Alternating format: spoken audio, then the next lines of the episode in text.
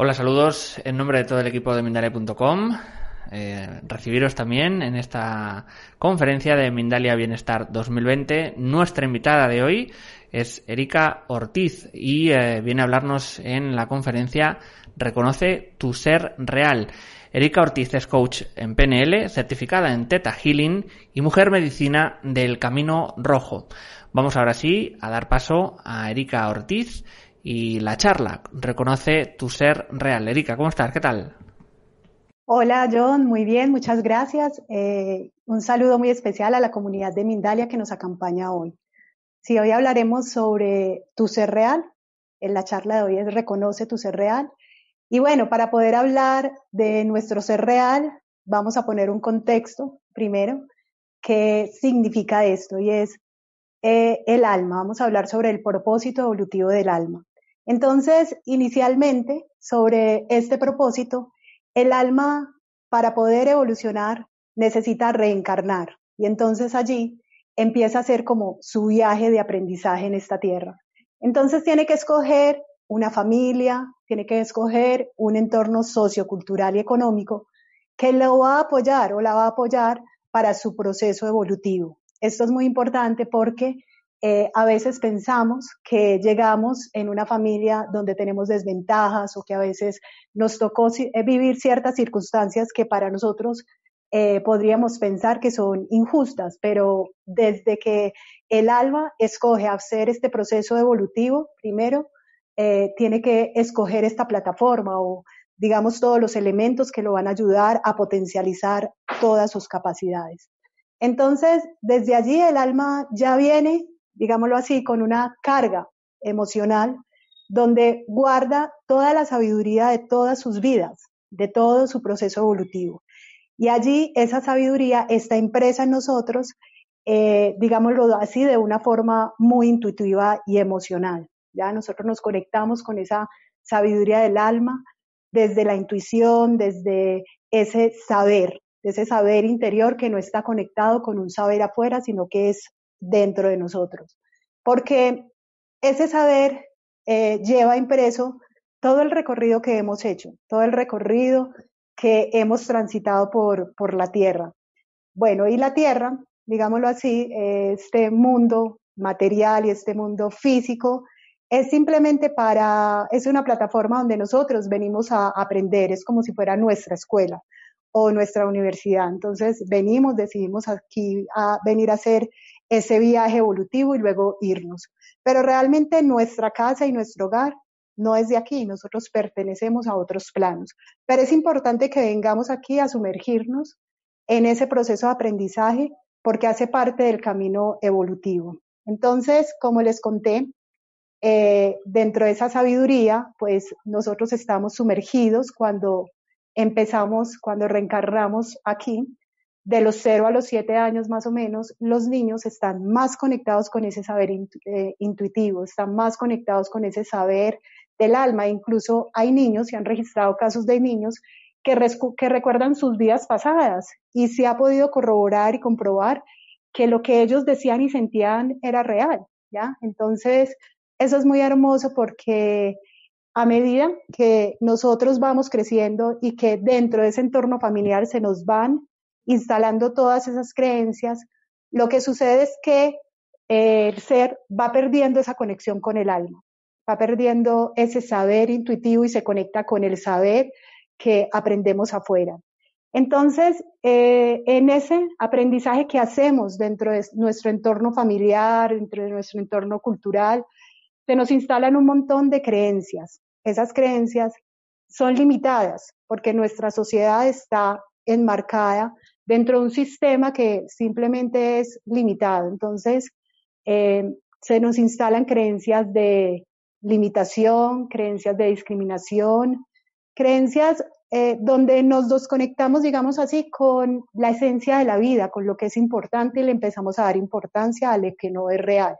Cosas como el éxito, ¿ya? Cosas como el fracaso, creencias como el amor y el desamor, que no son reales, que están desconectadas de la naturaleza de la realidad.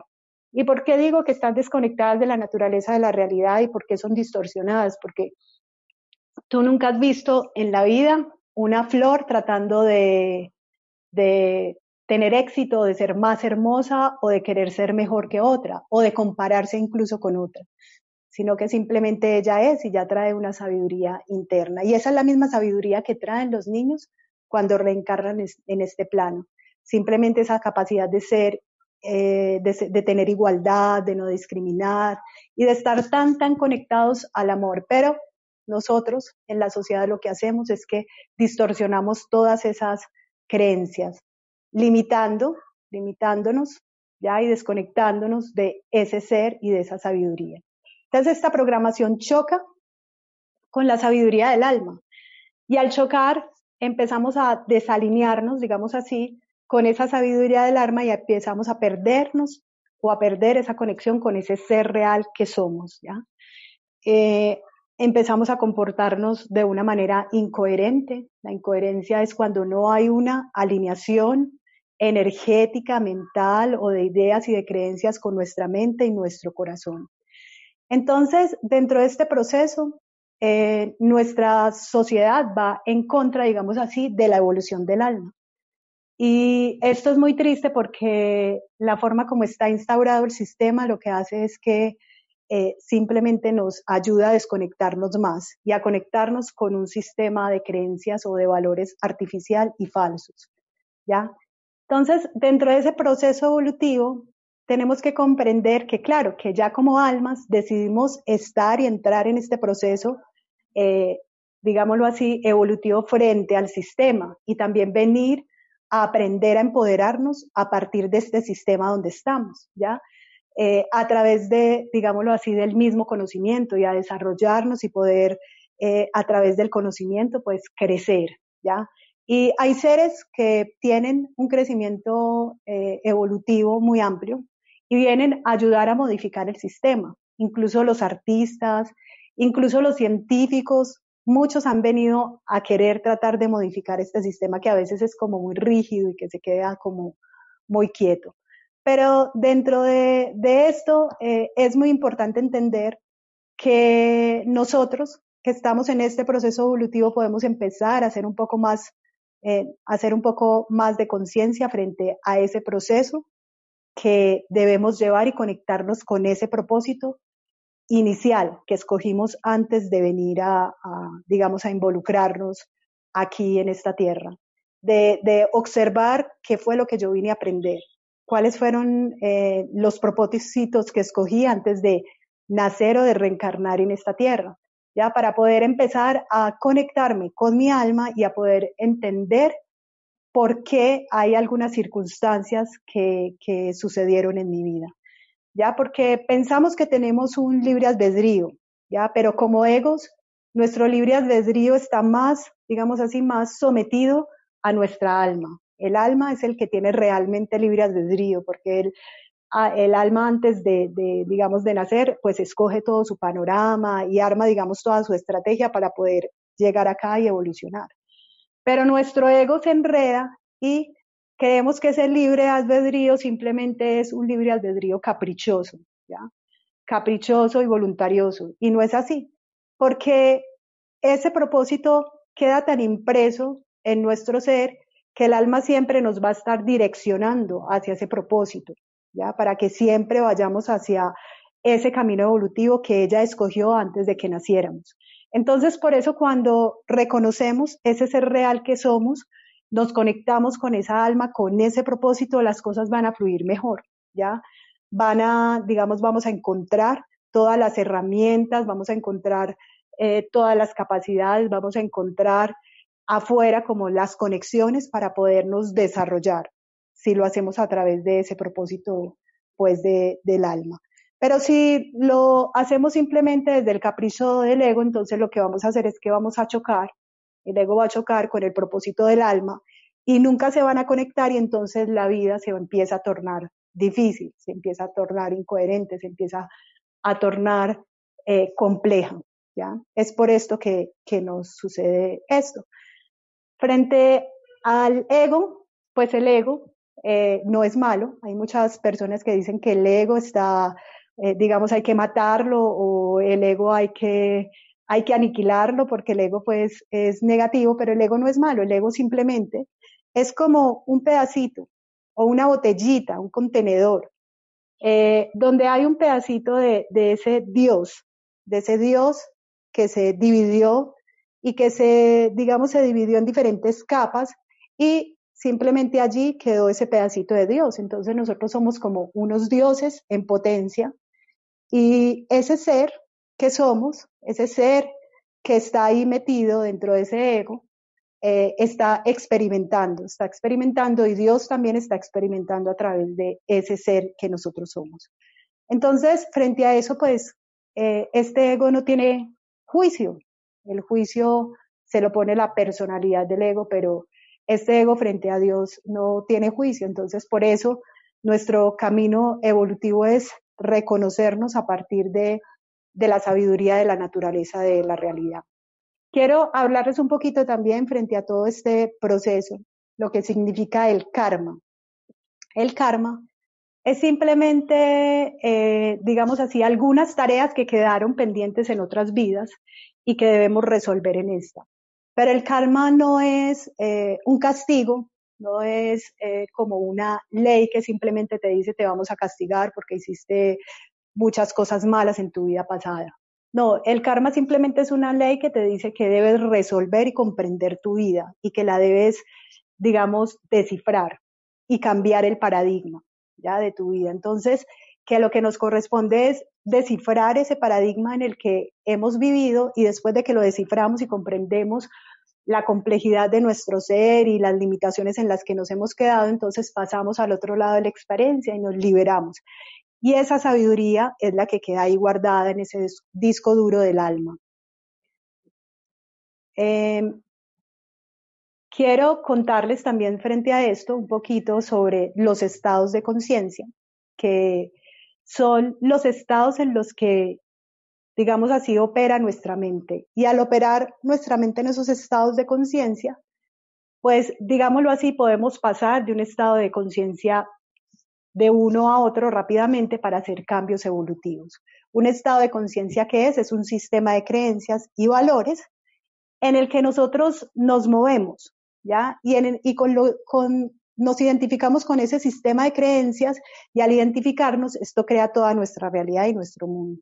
Si nos, nuestro sistema de valores es limitado, pues nuestra vida va a ser muy limitada, pero si nuestro sistema de valores es amplio, es ilimitado y empoderado, pues así va a ser nuestra vida. Entonces, cuando hablamos de sistemas de creencias, de estados de conciencia, pues nosotros simplemente podemos operar rápidamente en un estado de conciencia más amplio para conectarnos con nuestra alma. Y de esto quiero hablar.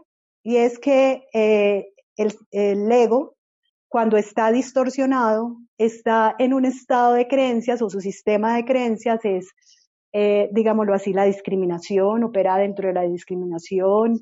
Es un ser que se vuelve simbiótico, que se invalora, que se compara constantemente con los demás, que le falta aceptación frente a la vida y frente a los procesos que vive, que también no tiene comprensión frente también a lo que está viviendo, por eso lucha, por eso no acepta, rechaza constantemente su vida y rechaza también la vida de los demás o la forma como los demás se expresan. Eh, esto le genera mucho estancamiento, ¿ya?, porque el hecho de luchar constantemente frente a su realidad, pues no lo va a dejar fluir, ¿ya? Entonces esto es como un ejemplo de lo que significa un ego distorsionado. Pero cuando nuestro ego está conectado a ese sistema de creencias del amor, porque el amor en realidad es un sistema de creencias, es un estado de conciencia, no es, mmm, digámoslo así, no es una, un, solamente un sentimiento, ¿ya? El amor es un sistema de creencias que está conectada, conectado con nuestra alma. Y digamos así, él opera desde la aceptación, desde la comprensión, ¿ya? Eh, opera desde el cambio constante, porque es evolución, aceptación constante. Es compasión, tiene la capacidad de sentir y ponerse en los zapatos del otro, de empatizar con el otro, sin necesidad de salvarlo, simplemente entenderlo y a veces apoyarlo, pero no salvándolo.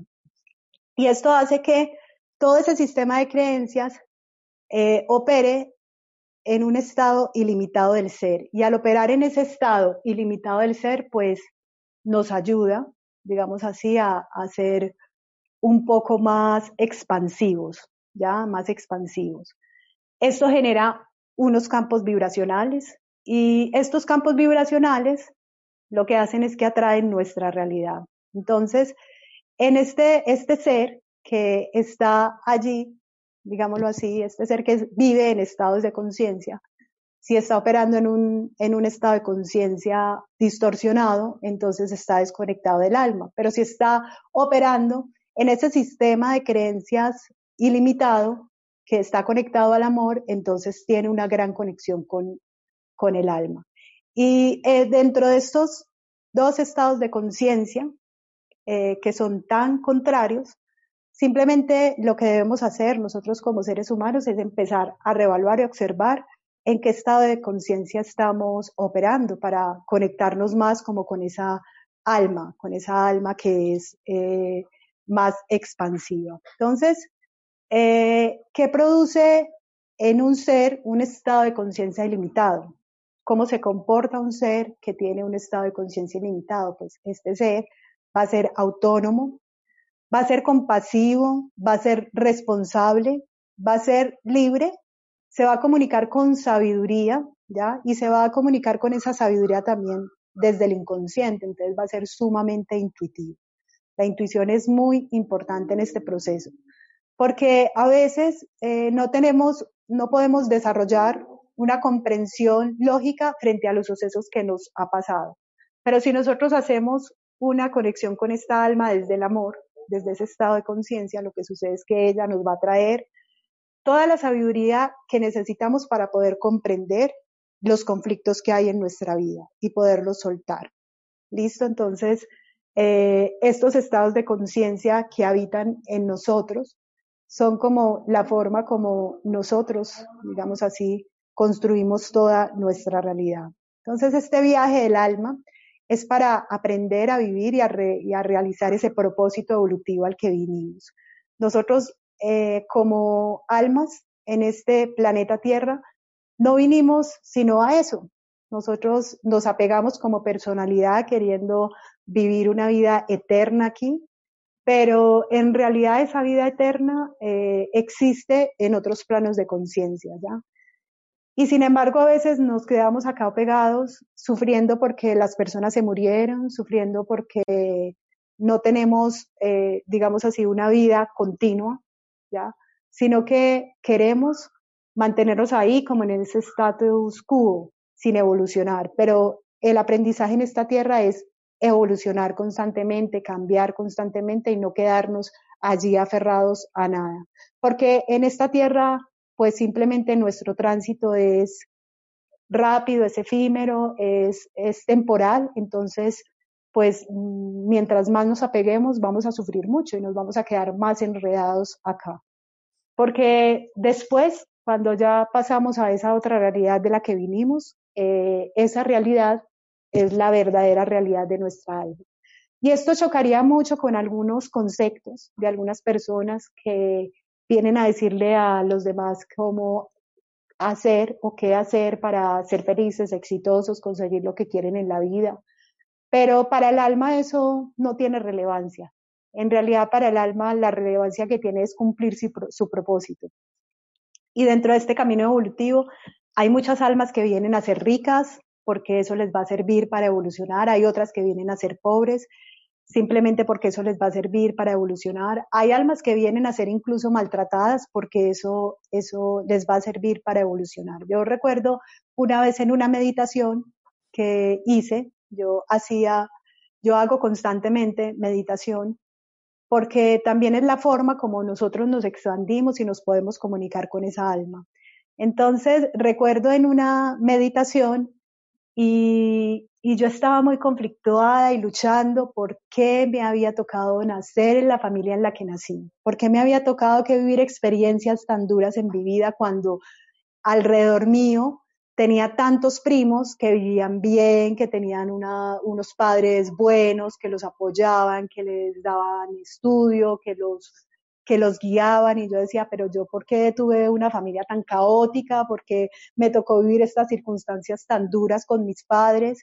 Y me preguntaba constantemente eso, y eso no me permitía sanar, sanar ni perdonar eh, mi corazón para poder, pues, evolucionar. Y entonces, recuerdo una vez eh, meditando, meditando, meditando, me llegó la respuesta en un sueño. Y la respuesta fue que mi alma me dijo, Erika, es que viniste acá a aprender la compasión y aprender el sufrimiento a través del sufrimiento y el dolor, porque eso te va a enseñar el dolor, te va como a forjar para que puedas aprender el amor, ¿ya? Porque cuando yo viví circunstancias que fueron, que fueron dolorosas, que fueron duras, que fueron injustas, que fueron humillantes, pude comprender el significado o la importancia del amor. Si de pronto no hubiera tenido todas esas dificultades, entonces lo que sucedió, lo que sucedería era que yo simplemente daba el amor por sentado y simplemente no le daba la importancia ni la rele- relevancia que tenía para él en mi vida. Pero cuando lo viví desde esa perspectiva, desde ese opuesto, lo que sucedió fue que yo comprendí la importancia del amor. Y desde allí, Desde, ese, desde esa comprensión empecé a apoyar mis relaciones futuras después de eh, compre- tener esta comprensión, y empecé a determinar que mi vida tenía que ser dentro de ciertos valores específicos y que estos valores tenían que estar enmarcados dentro del amor. Entonces, desde esa perspectiva, creo yo que eh, el aprendizaje con el alma eh, es así. Es, es bien interesante, bien importante, y a veces nos sentimos muy pequeñitos y muy desconectados, pero es más como por todas esas creencias limitantes que, o limitadas que el sistema nos enseña, ¿ya? Si nos abrimos un poquito y nos conectamos más al amor y tenemos en cuenta en nuestra vida cotidiana esa alma, ese ser, entonces allí es donde empieza a, su, a fluir o a salir ese ser real. Y estas Otra de las cosas que, otro de los puntos de los que quiero hablar, y es esa conexión, cómo logramos esa conexión con el alma. Entonces, lo primero es eh, entender, tener comprensión frente a todos los conflictos que vivimos en nuestra vida, y después de hacer un profundo análisis y darnos cuenta que todos, digámoslo así, todos los que vivimos tienen un propósito muy positivo detrás. Ese propósito es simplemente el evolucionar. Y empezar a tener en cuenta que no somos esta personalidad, no somos este cuerpo, que somos algo más grande, ¿ya? Y que tenemos, digamos así, que estamos viviendo esta experiencia humana, pero que esta alma simplemente está también aquí con nosotros. Y cuando la tenemos en cuenta constantemente y le podemos hablar y nos podemos comunicar con ella y le podemos hacer preguntas desde el inconsciente, decirle al inconsciente, mira, yo quiero saber esto, alma, dime, ¿qué hago con esto? Entonces allí, al tenerla en cuenta, ella se hace más viva y más fuerte. Y e, intuitivamente también lo hacemos a través de esa conexión con la intuición. El alma también constantemente nos está diciendo qué camino llevar para poder encontrar ese propósito evolutivo. Porque como dije antes, vinimos a vivir ciertas experiencias, pero el propósito es evolucionar y no quedarnos en ellas. Entonces, digámoslo así, cuando vinimos a aprender la pobreza, la aprendemos, pero no significa que nos tenemos que quedar en ella, porque no es el karma ni el castigo, no es el karma visto desde el castigo, sino que simplemente es aprender a pasar al otro lado de la experiencia. Entonces es superarla, es superarla para seguir adelante, para seguir en ese proceso de transformación.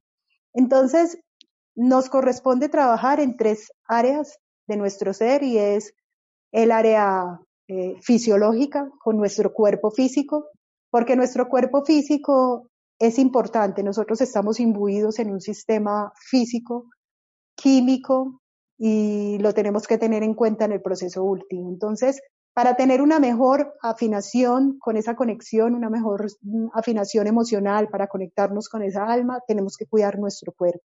Y Y hacer esa, esa, esa eh, mantener esa afinidad esa, o mantener nuestra energía afinada y con nuestro cuerpo eh, sano, eh, saludable, para poder tener, porque nuestro cuerpo, digámoslo así, está, transmite energía, y la energía lleva información. Entonces, eh, todo a través de todo nuestro cuerpo.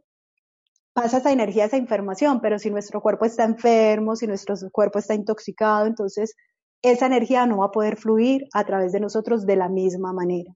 Entonces, eh, lo importante es tener nuestro cuerpo físico bien, tener nuestro cuerpo mental y emocional equilibrado, ¿ya? Eh, la mente o todo nuestro sistema de creencias es el que crea las emociones, entonces tenemos que cambiar nuestras emociones a partir de nuestro sistema de creencias y allí las emociones simplemente van a fluir desde una perspectiva más positiva.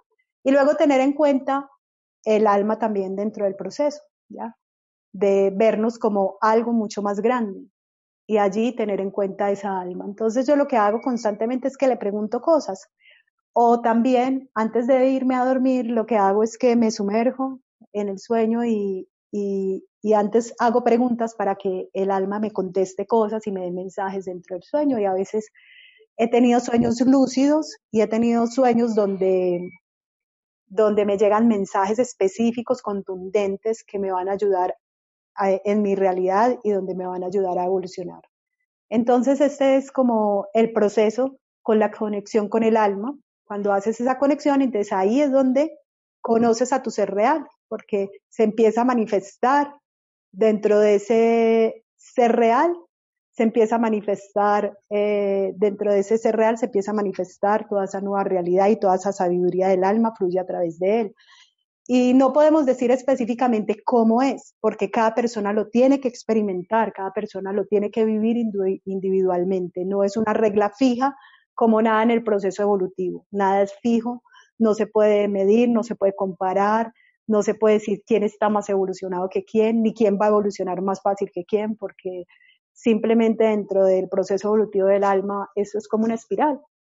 Y cuando fluimos y vamos evolucionando como una espiral, podemos estar acá abajo, pero hacemos un salto cuántico y pasamos a otro anillo de la espiral. Entonces, esto es muy hermoso porque también nos dice que no nos, que no nos determina, que, no, que la historia personal que vivimos no nos determina, sino que el alma nos guía.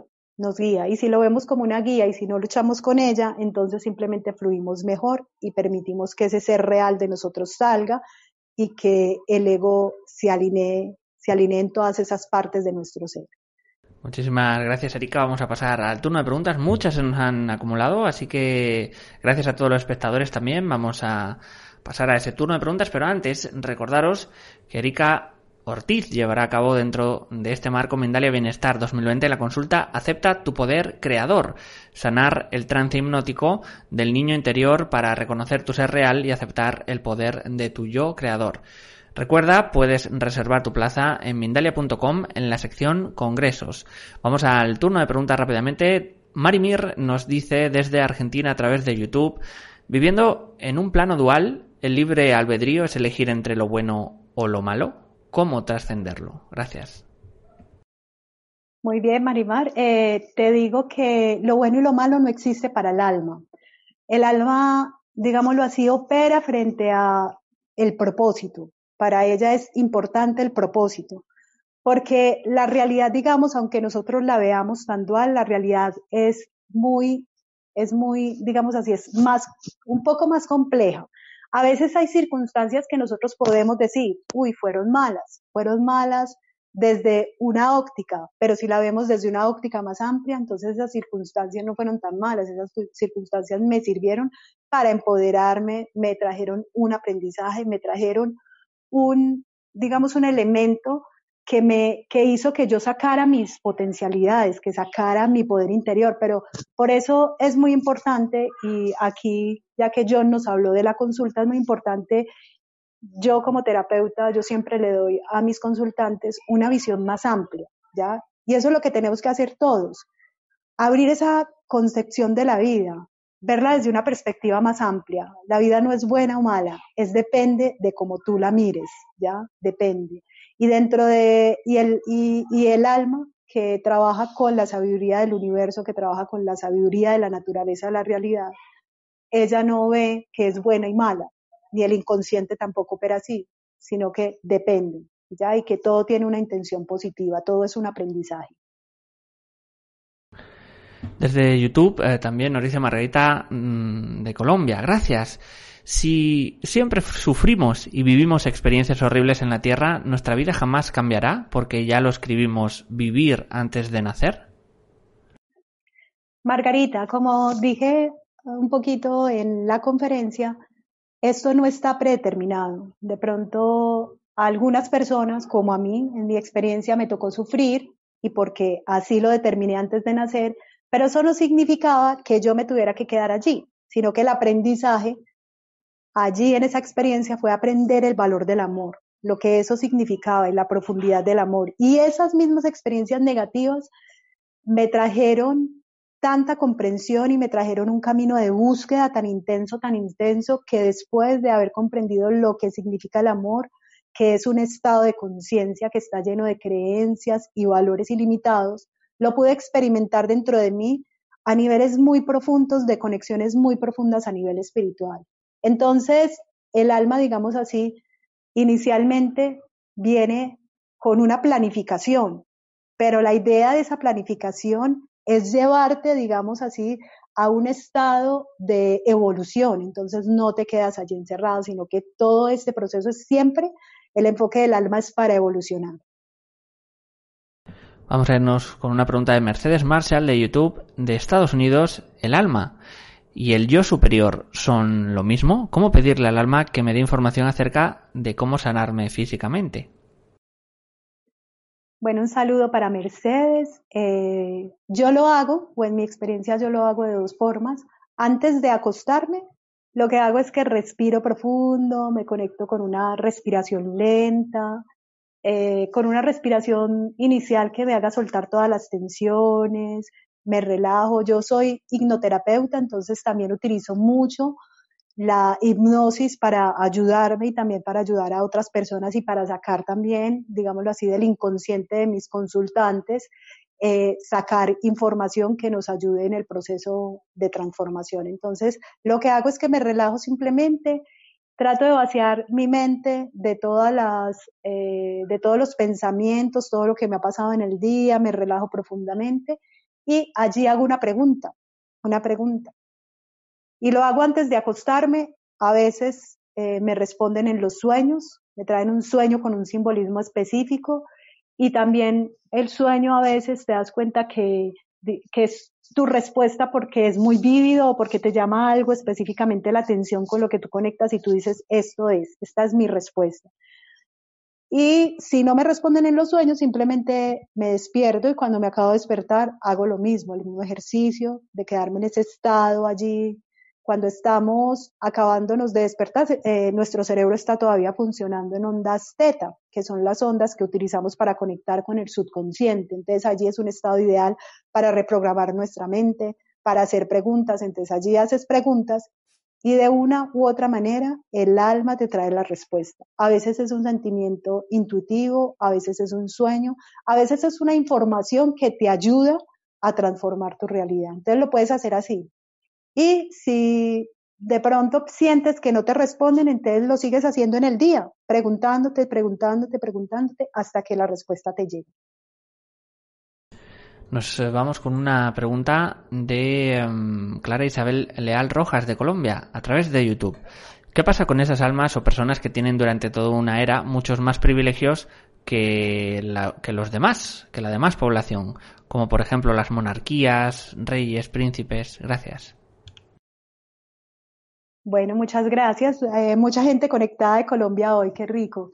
Bueno, eh, digámoslo así, los estatus sociales son del ego, no son del alma. Entonces, para el alma, ella no, no opera dentro de, de, de esa información distorsionada de nuestra sociedad que discrimina, que tiene estratos social, estratos sociales, que tiene eh, ciertos niveles. Nosotros somos los que nos dividimos y les ponemos niveles a las cosas, eh, les ponemos etiquetas, mientras que el alma no. El alma simplemente trabaja por un objetivo específico. Entonces, una persona que va a venir a una monarquía, digámoslo así, o a ser extremadamente rico, ella simplemente viene a aprender, esa alma viene a aprender.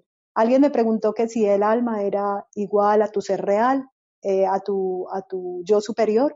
sí, es, es lo mismo, es tu yo superior, es esa parte de nosotros que, que es, digamos así, que está compuesta de nuestro cuerpo energético y conectado a nuestro cuerpo físico. Entonces, opera a través de ese propósito y viene a ser multimillonario porque eso le va a traer una experiencia.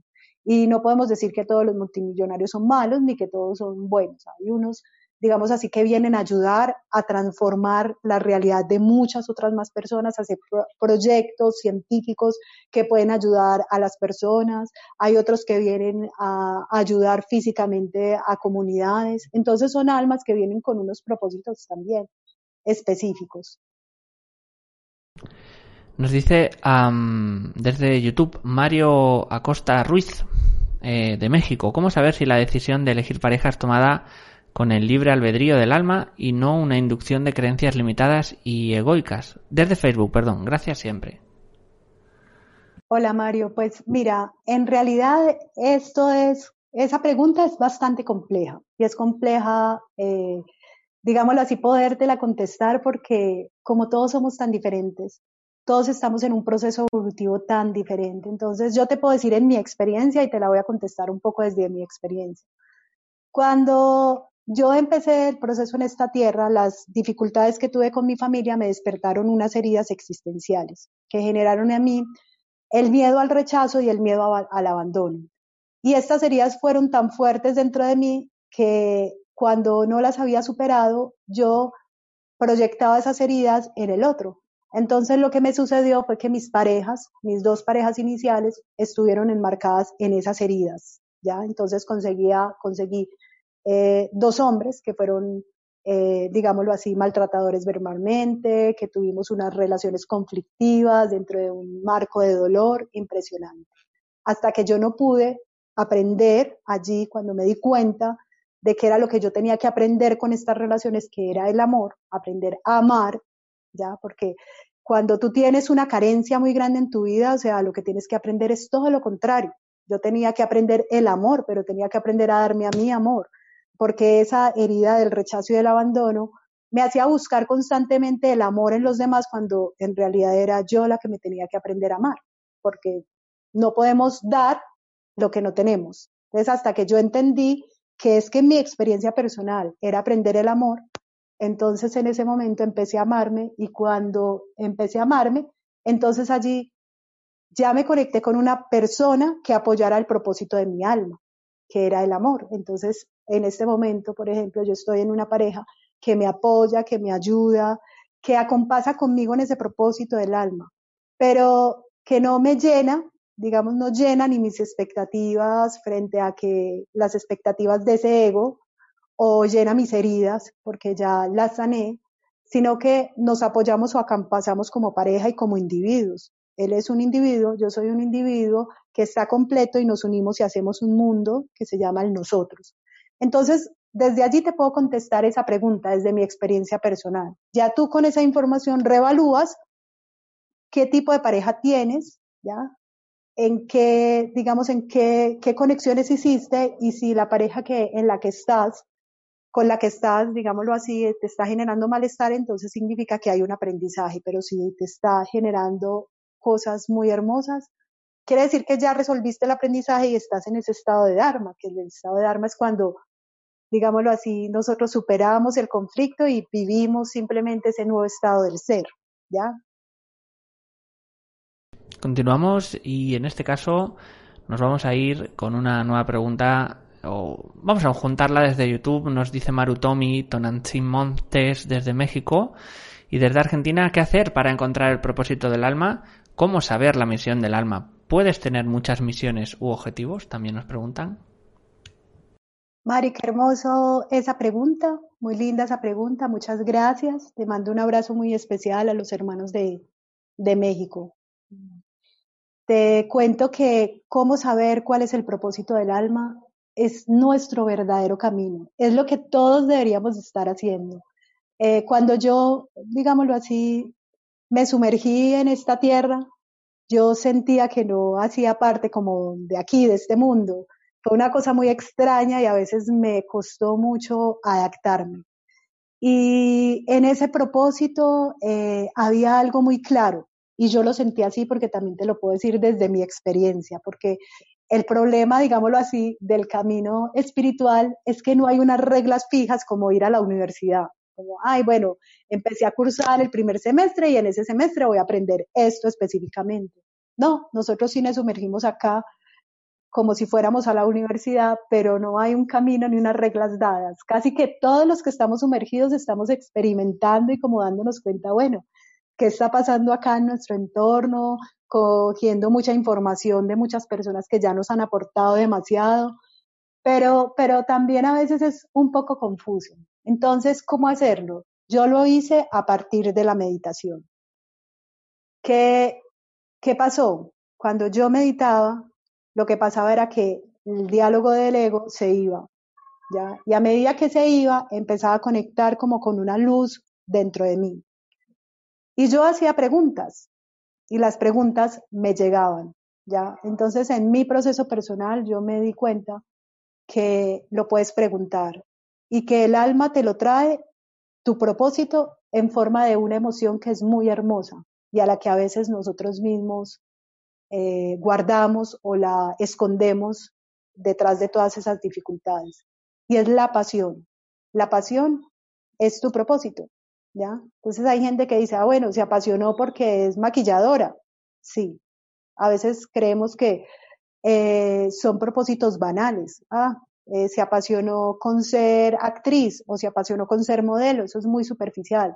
Sí, ese es el, ese es el, el propósito del alma. El propósito del alma es simplemente sumergirse en un papel y en ese papel experimentar muchas cosas y todas esas experiencias se vuelven en sabiduría. Entonces, para el alma, como he dicho, no importa el papel que hagas, no importa el actor que seas en esta tierra, no importa con lo que te identifiques, ¿ya? Simplemente es entender que cuando nos sumergimos en ese papel, entonces podemos y nos apasionamos con eso que queremos hacer, entonces allí es donde está nuestro propósito evolutivo, ¿ya? Entonces hay almas acá fluyendo desde diferentes maneras, apasionadas de muchas formas, y hay otras desconectadas con su propósito sin saber cuál es su pasión, pero eso simplemente se resuelve cogiendo al ego y dejando de escuchar sus voces negativas, y ahí empiezas a conectar con qué es lo que te apasiona. Incluso hay almas que tienen varios propósitos en esta tierra, ¿ya? Vienen a hacer un papel específico, lo logran, y después de que lo logran, nace una pasión específica, y dicen, ay, no sé por qué un día conecté específicamente con algo que yo decía es que es algo que tengo que hacer, y me apasioné con eso y me fui por allí, y la vida cambió totalmente, y eso es porque el ser evolucionó, ¿ya? Entonces nosotros incluso aquí en esta vida podemos empezar en un propósito, y ese propósito evolucionó de tal manera que se convirtió en otra cosa, y el alma en el mismo plano pasó a otro estado de conciencia y se conectó con un propósito más elevado. Pues Erika, muchísimas gracias por toda la conferencia. Vamos a darte estos segundos finales rápidamente para que te despidas de los espectadores. Gracias. Bueno, muchas gracias a toda la comunidad de Mindalia. Gracias por sus preguntas, porque las preguntas nos ayudan a ampliar toda esta información. Y espero a las personas que se quieran conectar conmigo en Mindalia Bienestar. De verdad que el proceso terapéutico es importantísimo para la evolución de, de nuestra alma, para la evolución de nuestra conciencia, para poder llevar nuestra vida a un plano más grande. Nosotros nos merecemos darnos un proceso evolutivo, nos, nos merecemos darnos un proceso terapéutico para evolucionar. Yo desde mi experiencia personal se los puedo decir que es más rápido y es más fácil hacerlo cuando hacemos un proceso. Entonces, quedan cordialmente invitados a que se conecten conmigo, y un abrazo, y me despido eh, de ustedes, y gracias, eternamente gracias por todas las preguntas. Muchísimas gracias, Erika. Vamos a finalizar ahora sí recordándoos que Mindalia punto com es una organización sin ánimo de lucro. Podéis colaborar con nosotros dando me gusta en YouTube, en Facebook o compartiendo y comentando este vídeo. También suscribiros a nuestras diferentes plataformas y redes sociales y disfrutar de esta conferencia a través de nuestra emisora eh, Mindalia, Mindalia Radio Voz, veinticuatro horas de información consciente en doble u doble u doble u punto mindalia radio punto com. Por último, si quieres, puedes hacer una donación mediante nuestra cuenta de PayPal que encontrarás en nuestra página web doble u doble u doble u punto mindalia punto com. Muchísimas gracias y hasta una nueva conexión en directo.